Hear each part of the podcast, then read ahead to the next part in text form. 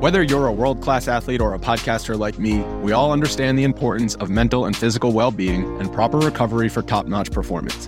That's why I'm excited that Unifyd Healing is sponsoring podcasts on the Blue Wire Network. Unifyd Healing is a new and super innovative global network of wellness centers powered by Energy Enhancement System, or EE System. If you haven't heard of the EE System yet, then you'll want to listen up. This technology promotes wellness, deep relaxation, purification, and rejuvenation. Wherever you are across the globe, access to a center is easy and affordable.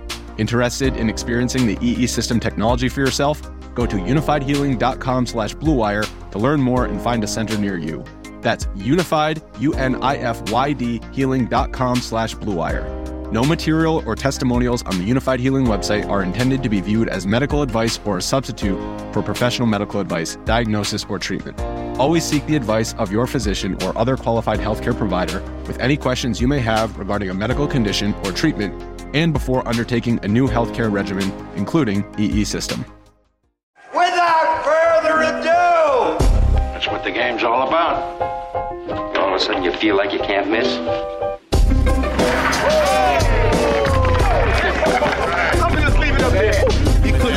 You tried that again.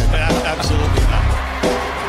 Spread the floor. Let's go. Welcome to Buckets, my friends. My name's Matt Moore. I'm the senior NBA writer for the Action Network. I'm joined by my colleague, NBA futures analyst, and NFL writer Brandon Anderson. This is your Northwest Division win totals episode. We're going to break down all the win totals, get you Brandon's projections, what are our best bets. We'll have all those for you.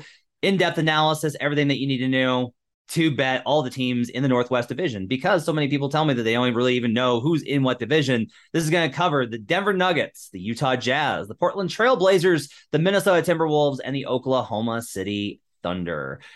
A reminder that everything we talk about in today's episode can be found in the award winning Action Network app. It's the best way for you to track your picks and get up to the second information on where all the bets and money are coming in. You can track Brandon and I's futures as well as our game picks, all that in there in the Action Network app. I put in all the all the picks that we're making on this podcast uh, into the app. You can track those under our futures section.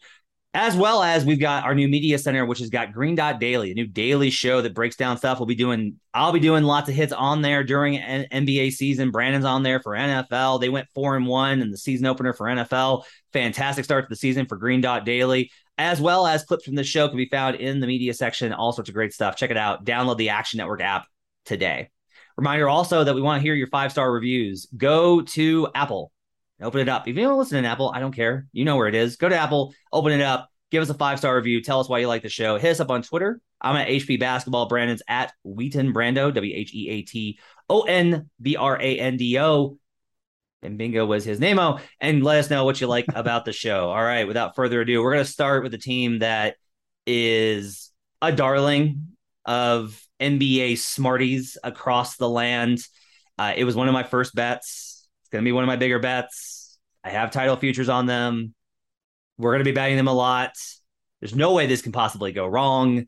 The Denver Nuggets, their over under is 50 and a half. That's a low point at FanDuel. There's an under 52 and a half at Circa and Superbook. Uh, Circa and Superbook are known as being some of the sharper books. They take larger limits, as well as those two books. I will say they have definite sides that they take on these things. And their side definitely is that the Denver Nuggets are going to whip ass this season. And there's a good reason for that, as this is a best bet for both Brandon and I to the over 50 and a half. Brandon, let's start with your projection on the Denver Nuggets. We love the Nuggets. We are going to say a lot of good things about the Nuggets in the next 10 minutes. And it's because I have the Nuggets projected as the number one offense in the NBA this season. I have them 12th defensively. That puts them at 50 to 58 wins. That is almost entirely over our number here.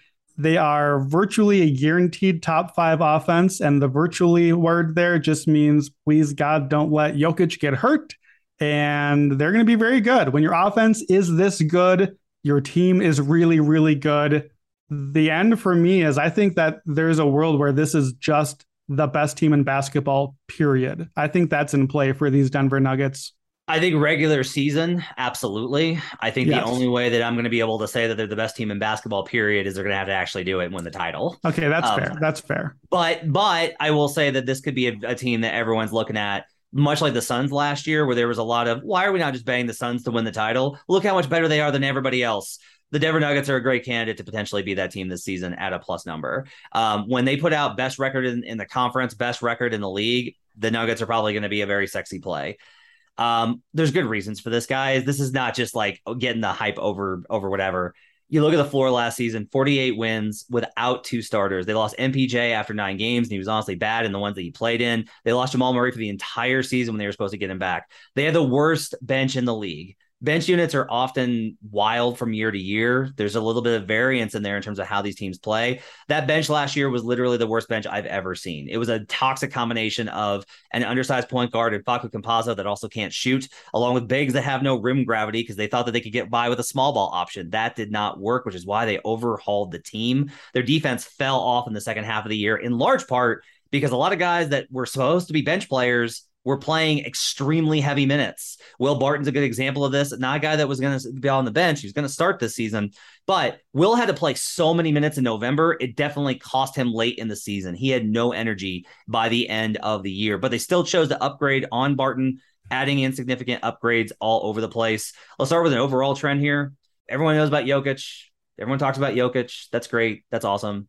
Let's talk about Michael Malone, a criminally underrated coach, just because he doesn't have he is not a lot of the way that these coaches are talked about is basically do you run nice ATOs? That's generally the sentiment. Being a coach in the NBA is about being a CEO. Michael Malone has proven to be one of the best coaches in the league at this. He has strong connections and relationships with all of his players. Um, he is definitely a maniac. I'll just say that. Like he's an intense dude, but his message has never really wavered. There was a lot of talk about last season about whether or not it was starting to, and they are. He still has the confidence of everybody. I think how they responded in that series versus the Warriors, and you say, yeah, but they got annihilated in five games. The fact that they they went down 0-2 and were fighting on the bench and everything looked horrible. They came back and were competitive in game three, one game four, and hung around in game five. There actually is something to that as far as the team still responding to Malone. More importantly, the Nuggets have gone over their win total in every season under Michael Malone, except for 2020 which was the, the truncated year. They showed up to the bubble with about a third of their players, which impacted that as well. But if the season had probably gone on, they probably still wind up going over. They go over every year, no matter what the standards are. Make the Western Conference Finals, they're still probably going to make the make go over the following season. Like they went over the following season. It's crazy. Lose two starters, go over. It's crazy how consistent they are. They've gotten specific upgrades on the bench and on the defense. Will Barton for KCP is not a minor upgrade. That's a younger player that shoots better on catch and shoot, who's a much, much, much better defender. He was the number one upgrade that they were targeting, and they got him. They added Bruce Brown off the bench as a connector. He's going to fit very well both with and without Jokic. Jamal Murray returns after a full year off. He's been in runs. In he's already in the gym with the Nuggets playing. Zeke Nnaji has added muscle, which is going to help their front court rotation, which is good because otherwise they're going to have to play DeAndre Jordan. Uh, and MPJ returns likely at full health. He says he's 100%. This roster is absolutely stacked, Brandon. Yeah, absolutely. And you, you didn't mention too guys like Aaron Gordon and Jeff Green, who already played last year. We're going to get better versions of those guys because we're going to get the correct version. We're going to get the role player version that those guys were in these outsized roles, and now they're playing in the right spot this year. So, yeah, there there's so much upside on this team because I think there's this assumption that well Nikola, Nikola Jokic will will not be as good and his numbers probably will not be as good for obvious reasons because there's more guys there. But why are we assuming that a guy who has proven to be in the regular season far and away the best player for the last two years of games, why are we assuming in his prime that dude's just going to not be as good, that he's going to be worse? Why couldn't he even be better still? Like, I think any of that is in play. Michael Porter Jr. is 24. Jamal Murray is 26. Theoretically, these guys are entering their prime. They should be better. Either one of those guys, who I think we all agree are very talented, either one of Porter or Murray or both could make a leap still. We've seen Murray make that leap for moments in the playoffs. We saw Porter, his last healthy season toward the end of the year, make a leap.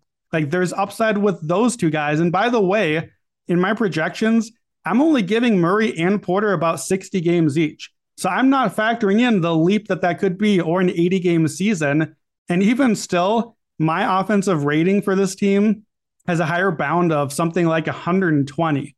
Translation, if things go well for this team, this could be the best offensive rating team in NBA history. That's in play. Like that's not an exaggeration. They're at 115 last year with all the losers they had in the rotation. They're getting jettisoned for all these good players now.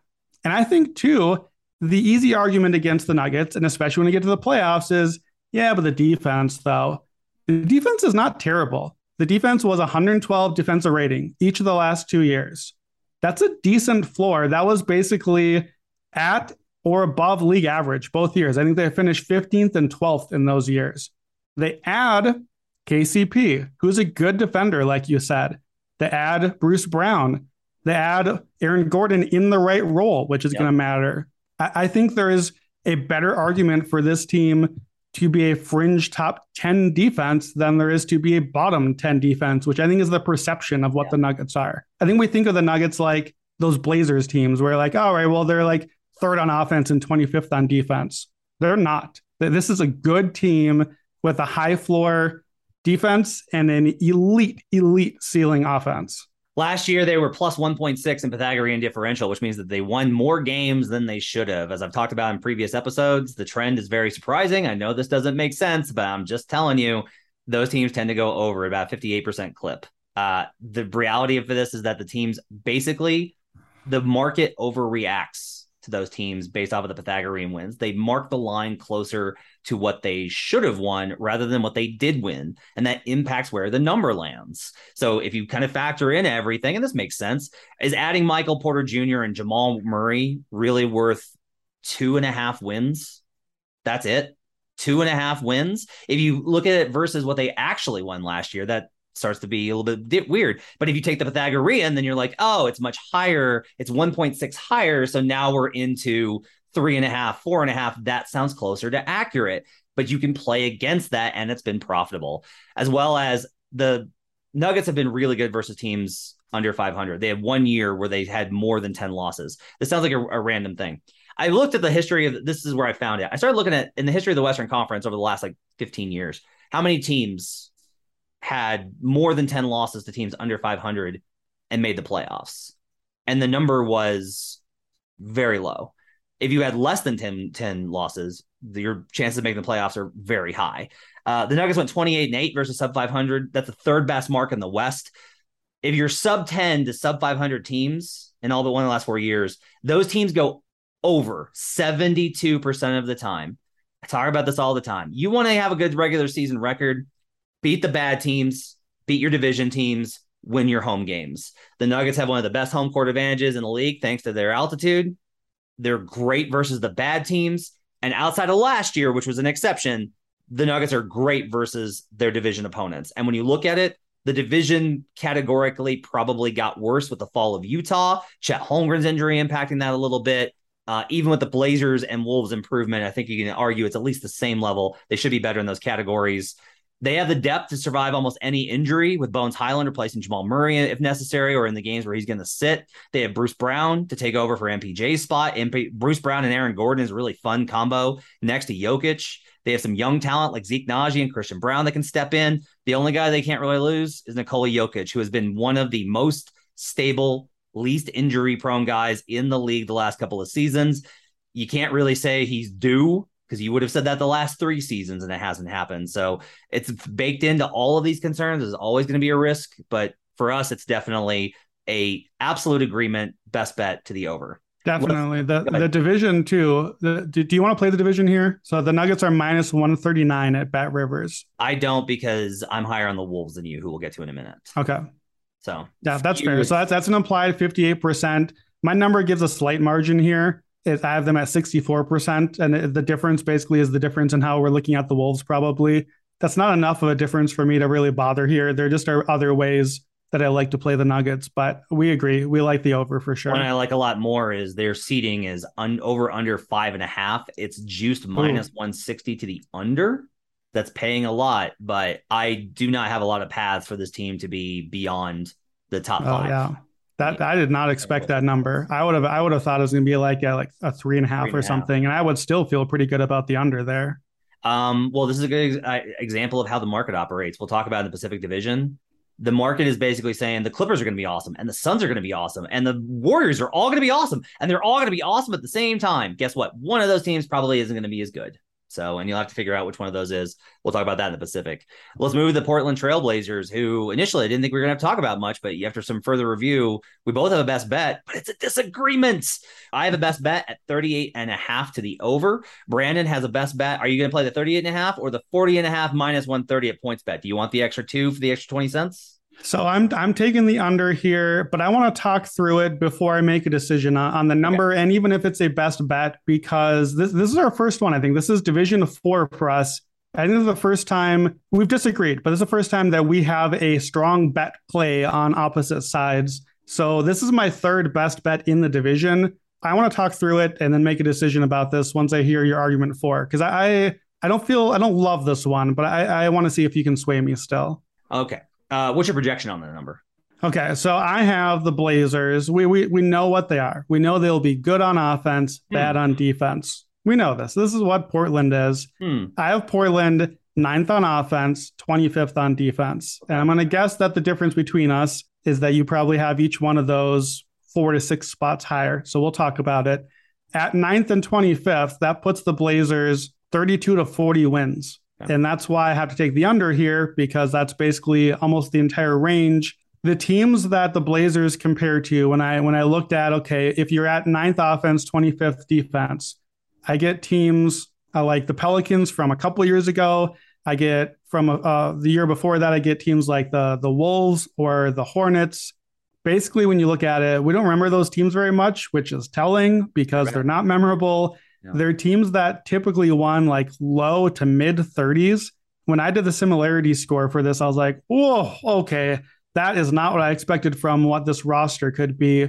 I think we think the Blazers are running it back. It's a really different looking team, actually. A lot has changed. So I want to talk through with you what got better, what's gone, and what's the result here. Okay, uh, this doesn't have a lot to do with this team. It's a historical trend, and I don't like a lot of these because there's been when there's been change like this. Like I like trends when there's stable factors. I will just say that when you have Damian Lillard, they're six two and one to the over in the Dame era. Like when you have Damian Lillard, you tend to go over. That's just a general trend. My biggest reason for this is actually a numbers play based off of the Pythagorean thing that we talked about with the Nuggets. The Blazers were the highest overperformer. Um, they're they won way more games than they should have. Uh, you can argue that number is very much juiced, amped, faked, whatever, because they were just tanking their faces off so aggressively late. Tanking so hard. So hard. But that also, I think, impacts a little bit of how the market views them. And so teams that are 1.6 or better, which the Blazers are way over that, 75th percentile, are 15 and 8 to the over, 65% in the last 10 years they just tend to go over. The market overreacts on these things and they tend to put the number too low because it's like, look at the point differential. This team sucks. The changes are pretty significant here. So Dame gets back, but you also add Jerami Grant. Dame never played with Josh Hart. They add Gary Payton the second, and Anthony Simons takes a big step forward in the rotation. So when we look at this, you have Damian Lillard and Jusuf Nurkic, who have been on teams that have consistently gone over and made the playoffs. Then you add Jerami Grant as a wing upgrade. Is that better than Norman Powell? No, it's not. Anthony Simons versus CJ McCollum is an interesting question based off of, I think, a lot of factors of CJ's durability, the scouting report on CJ, all types of things. Like CJ's a better player right now. Simons put up some pretty ridiculous numbers when the games didn't matter. Does that factor? I don't know. Josh Hart and Gary Payton are big swings here for me because you mentioned the defense. Yeah. Look, I I cannot stress this enough how much I am frustrated with their decision to re- to retain Jusuf Nurkic. If they had gotten literally a, any other center and this number was this, I would be hammering the over. This is a best bet for me, but I'm not. This is like going to be a one and a half, two unit play versus a three or four or a five unit play. I'm playing like the lower end of, of a best bet for me. I'm going to play it and the reason is Jusuf Nurkic. It's not that Nurkic sucks. It's that with Jusuf Nurkic, when they've tried to play at the level and pick and roll, he gets torched. Can't switch, can't play at the level. You drop him, he's better. If you play drop with Damian Lillard and he has to get over the screen, he sucks. If he plays at the level or on switches, he's pretty good. you have a center and a guard who cannot play the same scheme defensively. You can make that work, as I've talked about with the Bulls, with adding these perimeter guys like Gary Payton and Josh Hart to help from the corners on those drives to give a little bit of help. And if Billups does that, maybe that gets them not 25th, maybe that gets them 19th, maybe that gets them 21st. And the the every mark you get higher on defense, I think impacts your win total a lot more, considering the the bar is so high for the offense. Billups last year, I actually thought did a very good job. Really? There's a lot of things that went against him. When I watch night to night, the Blazers do not strike me as a team that doesn't know what it's doing. They strike me as a team that the formula was stale. Dame was hurt with the abdomen thing. They needed to make changes. The front office was toxic. They changed all that out. Everyone raves about Cronin. Everyone raves about Joe Cronin. Like the vibe with the Blazers is much better. I'm not telling you to bet the over based off of vibe. I'm telling you to bet the over based off of the things that were so negative last year were accented by very specific things that have been swapped out this year. I don't think this is a great team. I think it's a 500 team at 38 and a half. I like the best bet for the over. Okay, that's that's compelling. That's it's interesting because you like the best bet, but it's one of your lower end of best bets, and I like it also, but it's we're all on the opposite side of things. Like you don't really want to go too hard on it because of Nurkic. I don't really want to go too hard on the under because of Dame, Yeah. and it's we're, we're we're kind of seeing the opposite. So let me make the case for the under here. So last year's data basically is a throwout for me. So if you look at the teams before, the previous three years in a row, we have a very, very consistent profile of what the Blazers are. For three consecutive years, the Blazers were a top three offense in the NBA. All three years, they were a top three offense. I did not realize they were that good that consistently. However, all three years, they were bottom three in the defense. All three of them really bad. Like when I say 25th defensively, that's giving them credit. That's improvement from what they have been.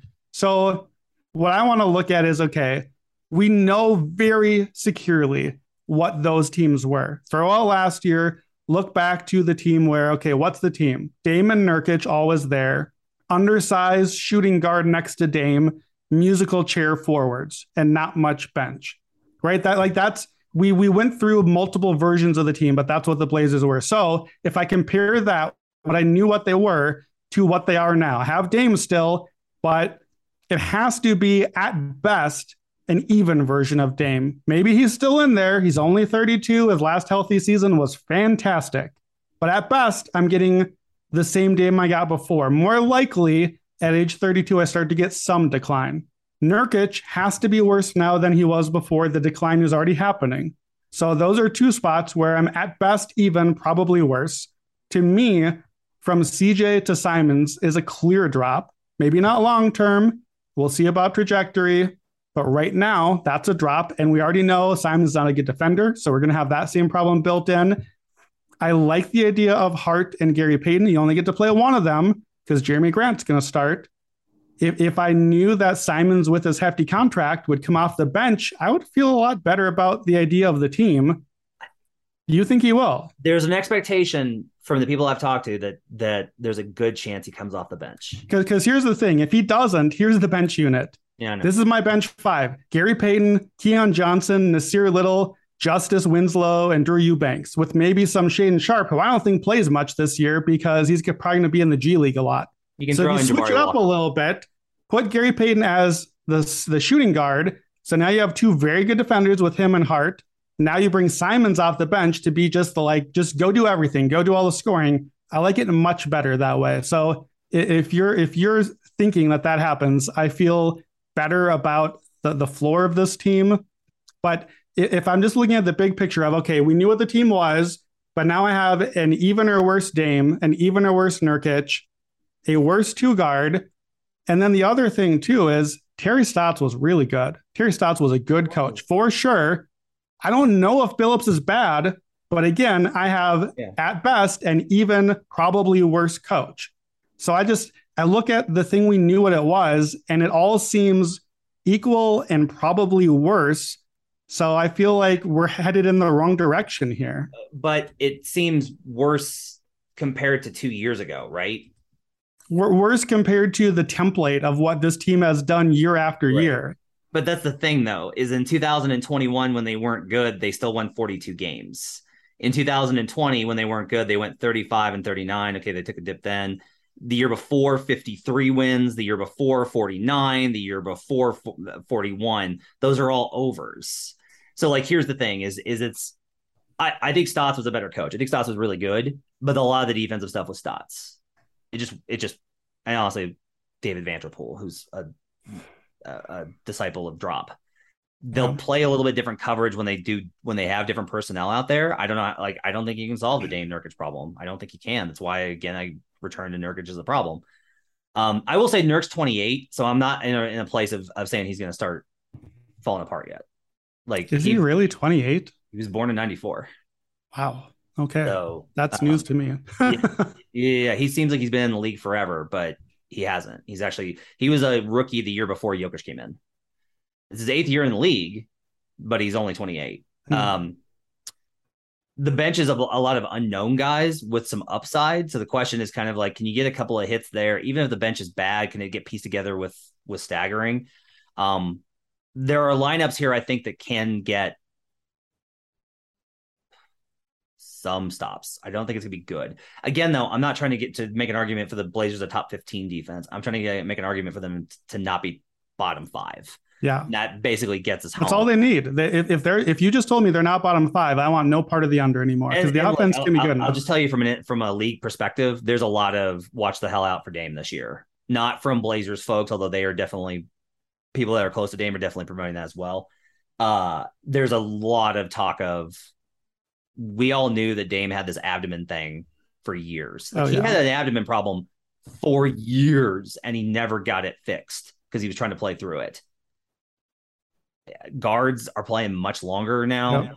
His style of play is not like Russell Westbrook's, where it takes lots of hits off of you. Fully He's very healthy. durable usually. He normally plays all yeah. the minutes and all the games. Here, here's the numbers from his last season. Throw last year. Here's the numbers 28.8 points a game on 62% true shooting, 6.3 BPM, 125 offensive rating. Like yeah. that's yeah. I, I, have the case for the over. That's the case for the over. Please yeah. don't bet against this man. It's going to go poorly yeah. for you. and that's a lot of it. So uh, fully healthy, great season from Dame. That raises the floor. Jerami Grant provides a pretty good weapon. Um, I think it, it, mostly comes down to they're not as explosive, but they're more solid. They're not as just completely shaky. I think that they'll look relative to like the two years ago, they'll look better in their bad games and worse in their good. And that gets me to around a 500 team still. Hmm. So that at 38 and a half, it's got to be a best bet over for me. At 41 and a half, I would absolutely be on the under. Like that's just where I would be is at 41 and a half. At 40 and a half, I, it's a stay away. 38 and a half, I still like the over. Yeah. So I think here's where I'm going to land. I, I'm looking, I see a 38 and a half, a 39, a 40 and a half. And instinctively, I'm like, oh, maybe let me grab that 40 and a half and give myself an extra little bit of cushion here, especially to that Simons possibly coming off the bench thing and making these rotations work a lot better. That matters a lot for me. That might be a couple of wins there potentially if I find myself thinking, I'm not so sure, let me grab the highest number here and give some cushion, that is the signal that this should not be a best bet for me. So I'm going to stay on the under, absolutely. But I'm going to do a lean under here because I was kind of teetering between that. And I think that where I'm at on this tells me to maybe not go too hard on it. You've got another best bet in this division, and it's on one that I do not have a play on. That's the Utah Jazz. After all of their trade machinations, the Jazz are at 24 and a half at Circa and Superbook, the sharpest book. There is an under 26 and a half at Bet Rivers. Make sure you shop around either way that you're going. Brandon, you got best bet on the under. What's your projection for the new look Utah Jazz? I do. And you mentioned the 26 and a half at Bet Rivers. It's minus 110 right now. You don't even have to drink the extra juice. You can just bet the old number there. So that's why I like the under. I also like the under because I'm just going to tell you with my projections, I'm not projecting the current roster to play this season out. I'm basically projecting some or no Mike Conley and some or no Bojan Bogdanovic. Everything that I think about this team and Danny Ainge and where the trajectory is is that those guys should not stick around or certainly play 75 games for the team. They blew it up. Four of their seven rotation dudes from last year are gone. Because don't forget, Joe Ingles is gone and Royce O'Neale is gone too. So here's the projection for the team that's left after those guys. I had them 25th on offense, 29th on defense, potentially a disaster on that end. That puts them at 18 to 25 wins. I grabbed a under 28 on a market right after the trade. I think that there's very good potential this line keeps dropping. And if there is even one more domino, a Conley or Bojan trade, I think the line suddenly is the lowest on the board, like a 23 and a half, a 22 and a half. We've seen this with Danny Ainge. We know how this goes. The dude just wants to lose everything and get his high draft pick now. And I don't see any reason to think good thoughts about this team. Why do you say that? Why do you think that that's Ainge's thing? Because I feel like that's that's the way he when he he is not a half measures guy. And that's what we've seen here is he he looked at the roster and was like, "Nope, I'm out." And he just started unloading everything. So I expect that he's going to keep unloading. Why why bother? There's nothing to gain from keeping Mike or Bojan around. They didn't even really have like, "Oh, well, we need to keep these guys as veterans to help our young guys." No, there's no young guys here either. We just need to blow it up, keep getting more draft picks and play through to the end. He he did the tank job. He's shown right now it wasn't just, well, I don't like Mitchell and Gobert. Let me trade Gobert and then we'll rebuild around Mitchell. No, he's in. He's he's in on this is it. I'm done with this roster. Let's start over. We got a new young unknown coach. We, we're getting all these draft assets. This is still on the way down to me, and I want to ride the wave to the bottom. It's hard to argue against. Um, I, I want to push back on the Ainge point. I think that's what we think of Ainge because he makes so many deals and machinations, but he's been a guy that actually wants to compete pretty consistently. The mark in your favor is that after they traded KG and Pierce and Jason Terry to the Nets, their mark was 40 and a half. They won 25. So that, that's, and that's below your, your market 26 and a half for a different team. So that kind of makes sense, I guess. I don't have like a whole like Ainge is going to make sure that they tank no matter what. Sense. Okay, that's fair. To, to be clear, to be clear, this is not just an Ainge is going to make them tank take. The the roster of guys they have left, yeah. the way that I evaluate these players is going to make them tank. Here, let me read you the the 10 man rotation. And I know it's not quite this because even if Mike and Bojan are gone, somebody comes back for them. But here's the 10 guys. Tell me who you like as like this is going to help them win a bunch of games this year. Starting five potentially: Collin Sexton, Malik Beasley, Talen Horton Tucker, Lauri Markkanen, Azubuike maybe as the center. And your bench unit is something like Jared Butler, Jordan Clarkson, Agbaji, Jarred Vanderbilt, Walker Kessler. So those are your 10. And I don't I don't want names of well, those are NBA players. These are solid rotation guys. Who's gonna win games? Who's gonna be a lead of the defense? Who's gonna get you buckets on offense efficiently? Who among that group is a winning player at like a real meaningful level? I think Sexton can be a not okay. So you say winning player, and it's like we have to put this in within the context of the the ranges, right? Sure. Uh, okay. Well, who's who's going to help them push into the 30s for wins? Mm, I, I only want high 20s here for the over, though. Okay. Right. No, this sure, is that, no, that's true. That's true. But that's where the incentive thing comes in because yeah. if if I'm looking at a high 20s or low 30s team, well, now I'm looking at a tanking team, and now I have to lean back under again. Okay. So yeah. if if I don't think this is a tank team, then the West is soft. We agree on that. There are bad teams. So if this team thinks they could maybe push for a plan, then that's a different story. I don't think they have any shot at that. The players are that I like on the roster are Sexton, Clarkson, relative to other possible two guards in this range. I like Doke a lot. I like Udoka Azubuike. I think I liked watch him a lot last year and actually liked his minutes quite a bit. Bolmaro and Fontecchio are both unknowns, but those are guys that actually sure. pretty good. Uh, Vando, I like a lot. I'm very high on Vando. I think he makes winning plays. Lauri Markkanen, I've talked a lot about him. He's been awesome in Eurobasket. I think he's a guy that will play hard and contribute. A lot of this is also we don't know how good Will Hardy is. We don't know. yeah, we don't know that for sure. I, again, it's like, are they going to win 30 games? No, of course not. They're of course not going to win 30 games. Eh, are they going to win 25? I do, I'm not like there's no way that the Jazz are winning 25 games. Can can, no can they be? T- tell me why they're not a, a stone cold lock bottom five defense. Who's who's going to defend on this team? They've got they've got drop centers. Who else is going to defend? Well, I think I think Udoka can switch a little bit. Um, to be honest with you, it's about when you get into this range, it's about can Will Hardy systemically make their defense better? Yeah, that's fair. That's a good point. Like, so, so, now instead of being the 28th defense by talent, can Will Hardy help you be the 23rd? And you're right, that's enough of a difference at this range. Yeah, we and we don't I, know the answer to that. I don't mind. I'm going to say this: I don't have a best bet. I don't mind your under because your best bet, your best bet is basically the Jazz are going to tank, and I can't argue with that.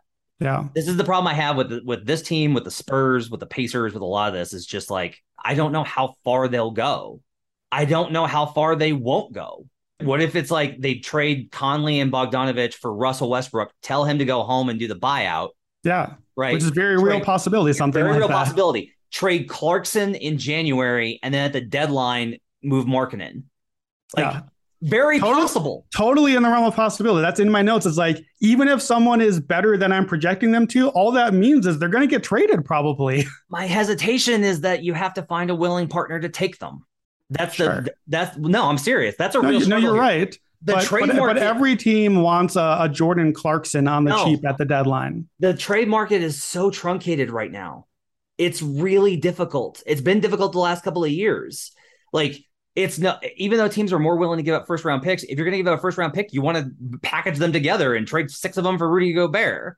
Like I, I think that the trade the trade market is one thing that makes me nervous. If they can't get rid of them, they have too much talent, and so like that's a lot of what you're basing this on is I'm taking the under because they're because I have faith in the trade market, and that's where I start to be like, I can't follow that logic. That, yeah, that, that's fair. But uh, if I'm being very blunt, I'm taking the under also because I have faith in Collin Sexton, Malik Beasley, Lauri Markkanen, Jordan Clarkson. like I hate these guys. I oh. hate that exact sort of player. Like the the that is a laundry list of six men, empty calorie gunners, and that is the precise sort of player. Like I don't like anyone on the roster. Think- so there's this I don't want to watch this team play. There's not a point guard to run offense once Mike is gone. I would bet if if it were posted, I haven't seen it. I want Jazz to have worst record in the league odds.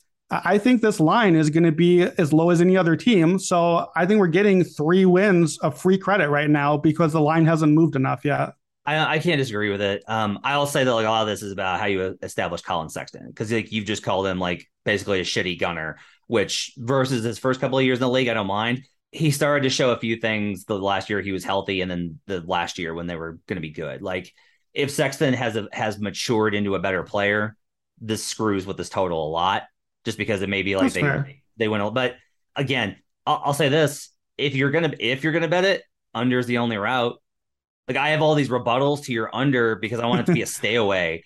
I don't have like you should like I like the value on the over here. I can't get there. I can only get to not an under. I can't get to an over. Fair. Let's go to the Minnesota Timberwolves. One of your teams and a team that, much like the Chicago Bulls, we talked about in the Central Division, you hate more than anyone else I've ever met. Minnesota Timberwolves, there's a 48 and a half at Superbook, the sharpest book uh, on the market. 47 and a half is at FanDuel, but that's minus 138, I believe, to the under uh, or to the over. that's to the over, yeah. The over, minus 138 to the over. Uh, there's a 49 and a half at PointsBet plus 125 to the over. Uh, circa, notably, the other sharp book is two points off of Superbook at 50 and a half. So you can get a minus 110 at circa, 50 and a half to the under, or a 48 and a half to the over minus 110 at Superbook. So a whole lot of range in this. Yep. Where do you have your quote unquote beloved Minnesota Timberwolves? At? Beloved home team Timberwolves. I'm going to surprise you. I have the regular season Timberwolves as a pretty good team. I have them 10th on offense, 10th on defense. Okay. Top 10, both sides of the ball. That's a pretty good regular season team that puts them at 46 to 52 wins. That puts me in a spot where I lean over here, but at the number that's heavily juiced, and it's probably just going to be a stay away for me. I have a, a, correlated bet here that we'll get to at the end of the Timberwolves, but I think they're going to be solid. I think you like them slightly more than I do, and then probably look over. Is is that accurate? Yeah, I lean to the over. It's just a real high number. If this was even one lower, it might be a best bet. I lean over, but I can't bet it at 48 and a half and look, and that's that's I can't really expect that given their performance last season. Like this was a pretty good team last year. And so how do I I can't really expect that number to go down given that they added Rudy Gobert. It was 46 last year. Is Rudy Gobert uh, worth even though people overrate how much star players are worth to the wins, is Rudy Gobert alone worth 3 wins? That gets difficult for me to say. I mean, he Um, should be right. The the way that all the advanced metrics Yeah. all think that Rudy Gobert is a god and like the fifth or tenth best player. You you should be a three wins better if that guy's on the team. So we agree this is going to be a top 10 defense. I, I lean towards this being a top five defense. The reason is basically when Rudy Gobert's on the court, they're a top five regular season defense. You're not going to find anybody that's criticized Rudy Gobert harder than me. Uh, well, no, that's not true. You're going to not find anybody that hasn't criticized Rudy Gobert with any sort of respect for him than me. um, there's people that just think he's a bum. Rudy Gobert's not a bum. He's one of the most No. impactful defensive players. great. Like he's incredible. He's one. He's a Hall of Famer for his defense Absolutely. his offense is a mess and this is where the really the advanced metrics go in in misalignment is where they start rating him as one of the most impactful offensive players he's not he has great rim gravity that's not enough because you can counter it and when he has to score on his own he sucks he sucks at post-ups he sucks at, at, at small jumpers he can't space the floor he doesn't have a floater he doesn't have a face-up game he can't do anything on his own you get him a guard that can lob it to him he's one of the most impactful offensive players in the league in tandem with that guard. Like that guard is who's doing the work there. Rudy's jumping and dunking, and that does take skill and positioning and all sorts of things I that most players can't do. It just has to be put into context. But defensively in the regular season, Rudy Gobert is an absolute fucking monster. He's just a monster. No one protects the rim at a higher rate. His rebound numbers are absolutely incredible. He is a one man possession finisher. It is almost impossible for you to have a bad defense with Rudy Gobert on the floor. The Jazz tried with how their defense, their perimeter defense, the, he is playing as alongside much better perimeter defense. Part of it was they had good perimeter defenders around Rudy in say 2018, and they couldn't score enough. So then they added all the offense, but then the offense. It's like, oh, Bogdanovich played one good series versus LeBron. Bogdanovich is a bad defender. He had one good series versus LeBron. In general, he's a terrible defender. Mike Conley was a really good defender when he was 27. He's much older now. All of their guys went down. D'Angelo Russell, I would say he's a minus defender. He's not. He's not amongst my guys that I'm like, oh my god, he's so terrible. He's just Mm. not great, not good. The numbers the numbers think that he's the Trae Young type of terrible. Why do you think that he's not that? Because I think that that in an off in a defense where you can kind of adjust for him, especially let me put it this way: if you put a rim protector behind him to clean up all of his stuff, he's probably going to be okay. Like his numbers are probably going to be decent because he's going to have more help behind him. Anthony Edwards, good defender. The rest of their guys, you talk about people are to be like, "What about KAT?" Well, KAT's to guard power forwards, which is a very different role. And KAT actually, especially when they try and put him in pick and roll, they found last year if you play KAT at the level, which I've been yelling about for fucking five years, he's pretty good. So you just switch the scheme up. If it's a one five with Rudy, you're going to play drop because Rudy's the best drop defender in the history of the league. There are problems with that, but in general, you're going to win more possessions than, than not in the regular season. In the regular season, you're going to come out ahead. If they go one four with Towns, you're going to blitz get the ball out of his hands. Rudy recovers on the backside. This is going to be a top 10 defense. It might be a top five defense. They're loaded with shooters. They have so much shooting everywhere. They have so much scoring everywhere. I don't think that they, lost depth, but they could stagger a little bit more with the guys that they have. Everybody's expecting Anthony Edwards to make a huge leap. I don't think that that's crazy. Kyle Anderson was a sneaky good pickup for them. Eric Paschall was a sneaky good pickup for them. I like Ellaby. I like Minott. I think uh, Austin Rivers was actually kind of a lot of the advanced numbers for for Austin Rivers and, in Denver last year were really good. Rivers had to start a lot of the time. He's just going to be like one of the backup guards. CJ McLaughlin is good. Like Naz Reid, Chris Finch is an excellent coach. I really like the over here, but I can't play at this number. I want to push back on a bunch of those guys, but I'm not going to just because that's not the point of this right now. But okay. Go you, you like you like a bunch of the guys just a little more than me. That's all. Like there's there's no we're not going to debate what we think about Naz Reid and, and Ellaby and these guys right now. Just you, you, you like a lot of those guys you just mentioned more than me. Uh, bigger picture, I don't love the shooting and spacing on the team. I'm surprised to hear you say that because we're going to have Gobert. Obviously, is not a spacer. He's a vertical spacer, which is a valuable thing, but obviously not a shooter their lineup is going to have a non-shooter at the three, whether that's like a Jaden McDaniels or maybe that's Kyle Anderson. That's not a shooter. Mm. Nah, I, I don't trust shooting from there. And D'Angelo Russell and Anthony Edwards are mid-range shooters, but I don't trust their three-point shooting yet. So obviously Towns can shoot. We know that, but I, I worry a little bit about I think the offense being cramped. Here are the questions that I have for the team, and I don't know uh, if you have an answer. I'm I'm happy to hear it. Offensively, does Rudy help? Does he hurt? Where does he move the needle for them? When Towns is not the center, is he as valuable or is he less valuable because now you got a big dude and they're taking up his space a little bit? Is he better because he's away from the hoop now? His rebounding is going to get nerfed because he's not going to be in there. Uh, how much does playing Jalen McDaniels a lot more this year? We like him, but he's young and he's inconsistent. How much does that hurt the offense? I think that's going to hurt a little bit.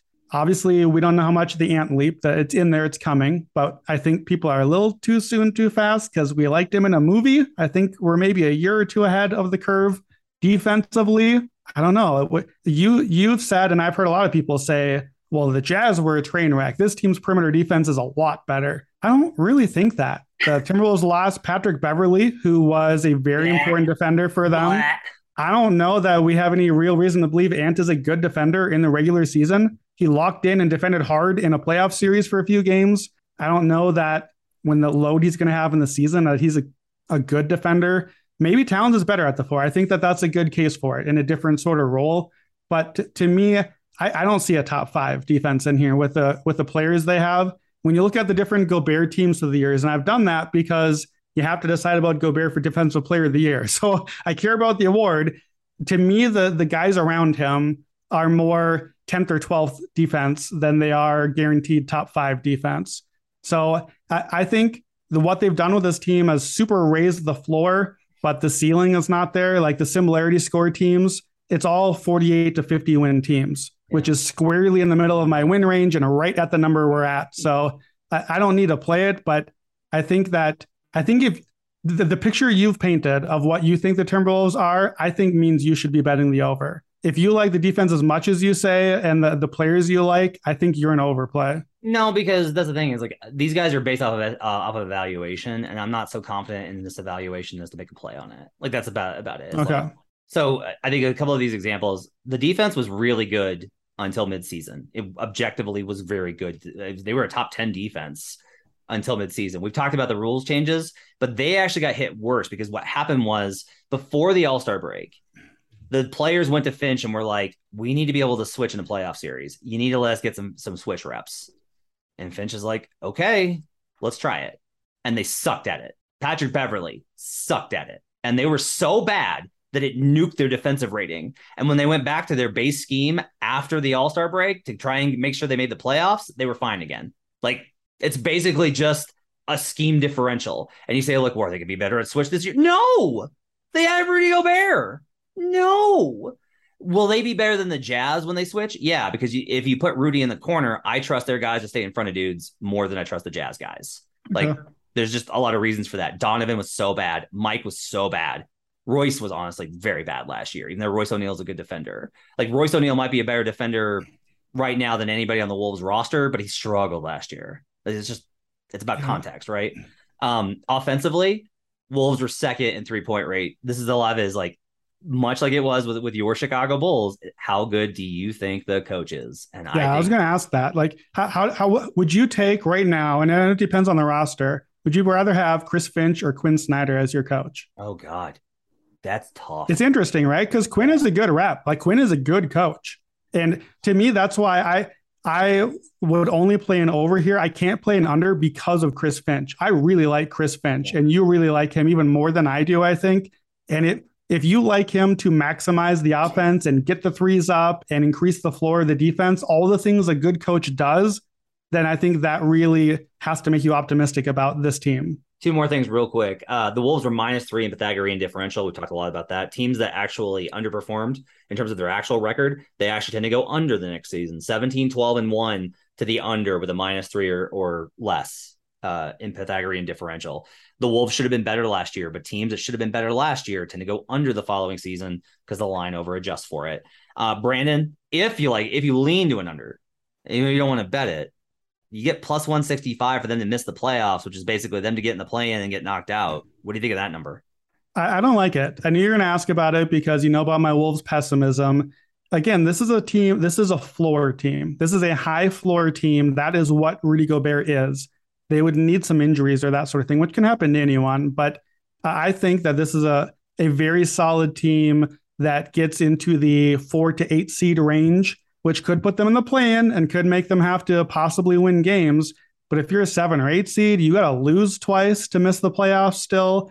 I know we'll we'll get there when we get there. All the questions about what the playoff makeup of this team is, but you got to lose twice still. I, am going to go the other way actually because of the floor. I mentioned the one bet that I like.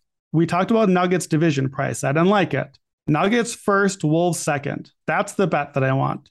Plus 140 at DraftKings. Nice. Because here's here's why. And I don't think you want this one because you're higher on the Blazers. So I think that you put the Blazers closer to the Wolves enough where that could be a threat. No? No. Okay. So, because I, for me, I have the Nuggets clear, easily clear of the Wolves enough, not enough to bet the minus 140 on its own, but enough that a plus 140, 42% implied. I have the Nuggets 64% in the division. Now, the only thing I need to count on is okay, are the Wolves ahead of everyone else? Yeah. And I am very comfortable putting this Wolves team ahead of the Blazers and certainly ahead of our other options here. So I like the one two finish there. I'm gonna bet that too because I have it like I would put that at sixty percent. That's what I would put. Is sixty percent? It's Nuggets one, Wolves two, um, and I would say it's like thirty percent Wolves one, Nuggets two, and then the rest of the of the variabilities. I do have the Blazers significantly lower. I, I think the Blazers ceiling is like forty four wins. I think the Wolves floor is like forty five. I think your sixty is a little high because I had the division Look, just the the implied division on just the Nuggets is 58. I had the Nuggets just winning the division as 64. So I think mm. 60 is probably a tad high, but it, certainly we both think it's above 50 that yeah. we go Nuggets one, Wolves two, and we're getting 42%. So that's the best bet I think for both of us. Uh, finally, the Oklahoma City Thunder 22 and a half. There's a minus 125 to the over at PointsBet. There is at Superbook a number all the again, sharper book, all the way up at 25 if you want to bet the under, wow. all the way up to 25 wins. Uh, Brandon, real quickly, what's your projection for the Oklahoma City Thunder?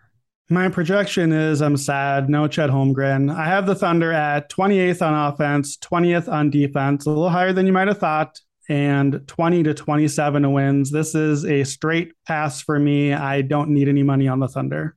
If Chet had had was had, did not suffer the injury, would you have taken the over? Well, I'm. Uh, do we, did this number move? Do we know if it moved, it moved without Chet? I think it moved by by by about a win. I would have probably been a lean over because there's always the tank threat with the Thunder. But I, I probably would have been this. I would have been a lean over, but not played it, and I would have probably played like a plus seven hundred or something for the Thunder to make the play in because I would have liked the long tail of the if things go well, and Chet's what we think he is, and SGA actually plays the whole year, I could see a very positive outcome. I'd rather have tried that. I don't think that exists anymore, and this team makes me sad.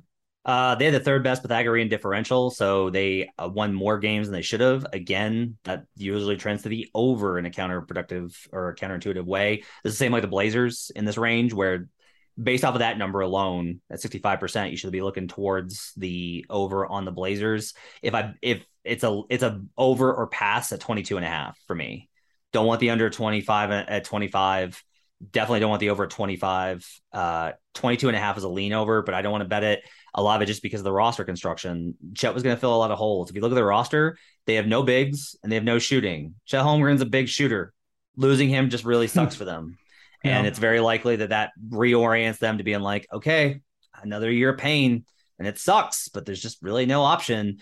Um, I do think one of the concerns is I don't know how much longer Shai Gilgeous-Alexander is going to want to just waste his time. Like he's losing years here, and so if that gets to be a problem, that could be an issue. But all all indications are that Shai's along with the plan. Look, what's better than Chet Holmgren, Chet Holmgren, and Victor Wembanyama? What's better than Chet Holmgren, Chet Holmgren, and Shai Gilgeous-Alexander and Scoot Henderson? Yeah. There's a very good chance that they tank out, but can they get below 22 and a half? Do they need to get below 22 and a half? I don't think so.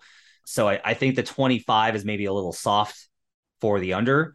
I think the 22 and a half is pretty soft for the over, but I don't want to bet on either one of them. The offense is going to be bad. Shai's the only good offensive player. Josh Giddey is going to get there, but it's not there yet and doesn't shoot. And the, the offense is going to be bad. The defense, though, did finish 18th last year in defensive rating. I had them with Chet Holmgren as a top half of the league defense. I think I had them 13th or 14th. Is there enough defensive floor to give them a floor to look to an, an over here? Because I think we agree. We, we like Mark Daigneault. Like he's he's doing Yeah, well with, with what with the with the, the cards he's been dealt. He's done a nice job there. Bet the Thunder night by night. That's my Yeah, advice. for that's the way. Just Yep. take them ATS night by night in, in prime spots where they're big dogs. Best bets for the division. We both love the Nuggets over. It's our best bet. Brandon uh, has been moved off of the Blazers under to a lean. I have best bet to the over on the Blazers. Brandon has a best bet on the under on the Utah Jazz. And we have various other props and things throughout it that you can find Yeah, get that Nuggets Wolves one too. Too. We both Nuggets like that one plus two, one forty. Find those at DraftKings or anywhere. Uh, BetMGM also has those up. All right. Thanks for joining us. Make sure to rate, review, and subscribe. Download the award winning Action Network app. Have yourselves a great weekend. We'll see you guys again next week with another division of win totals here. And as always, never forget izquierda.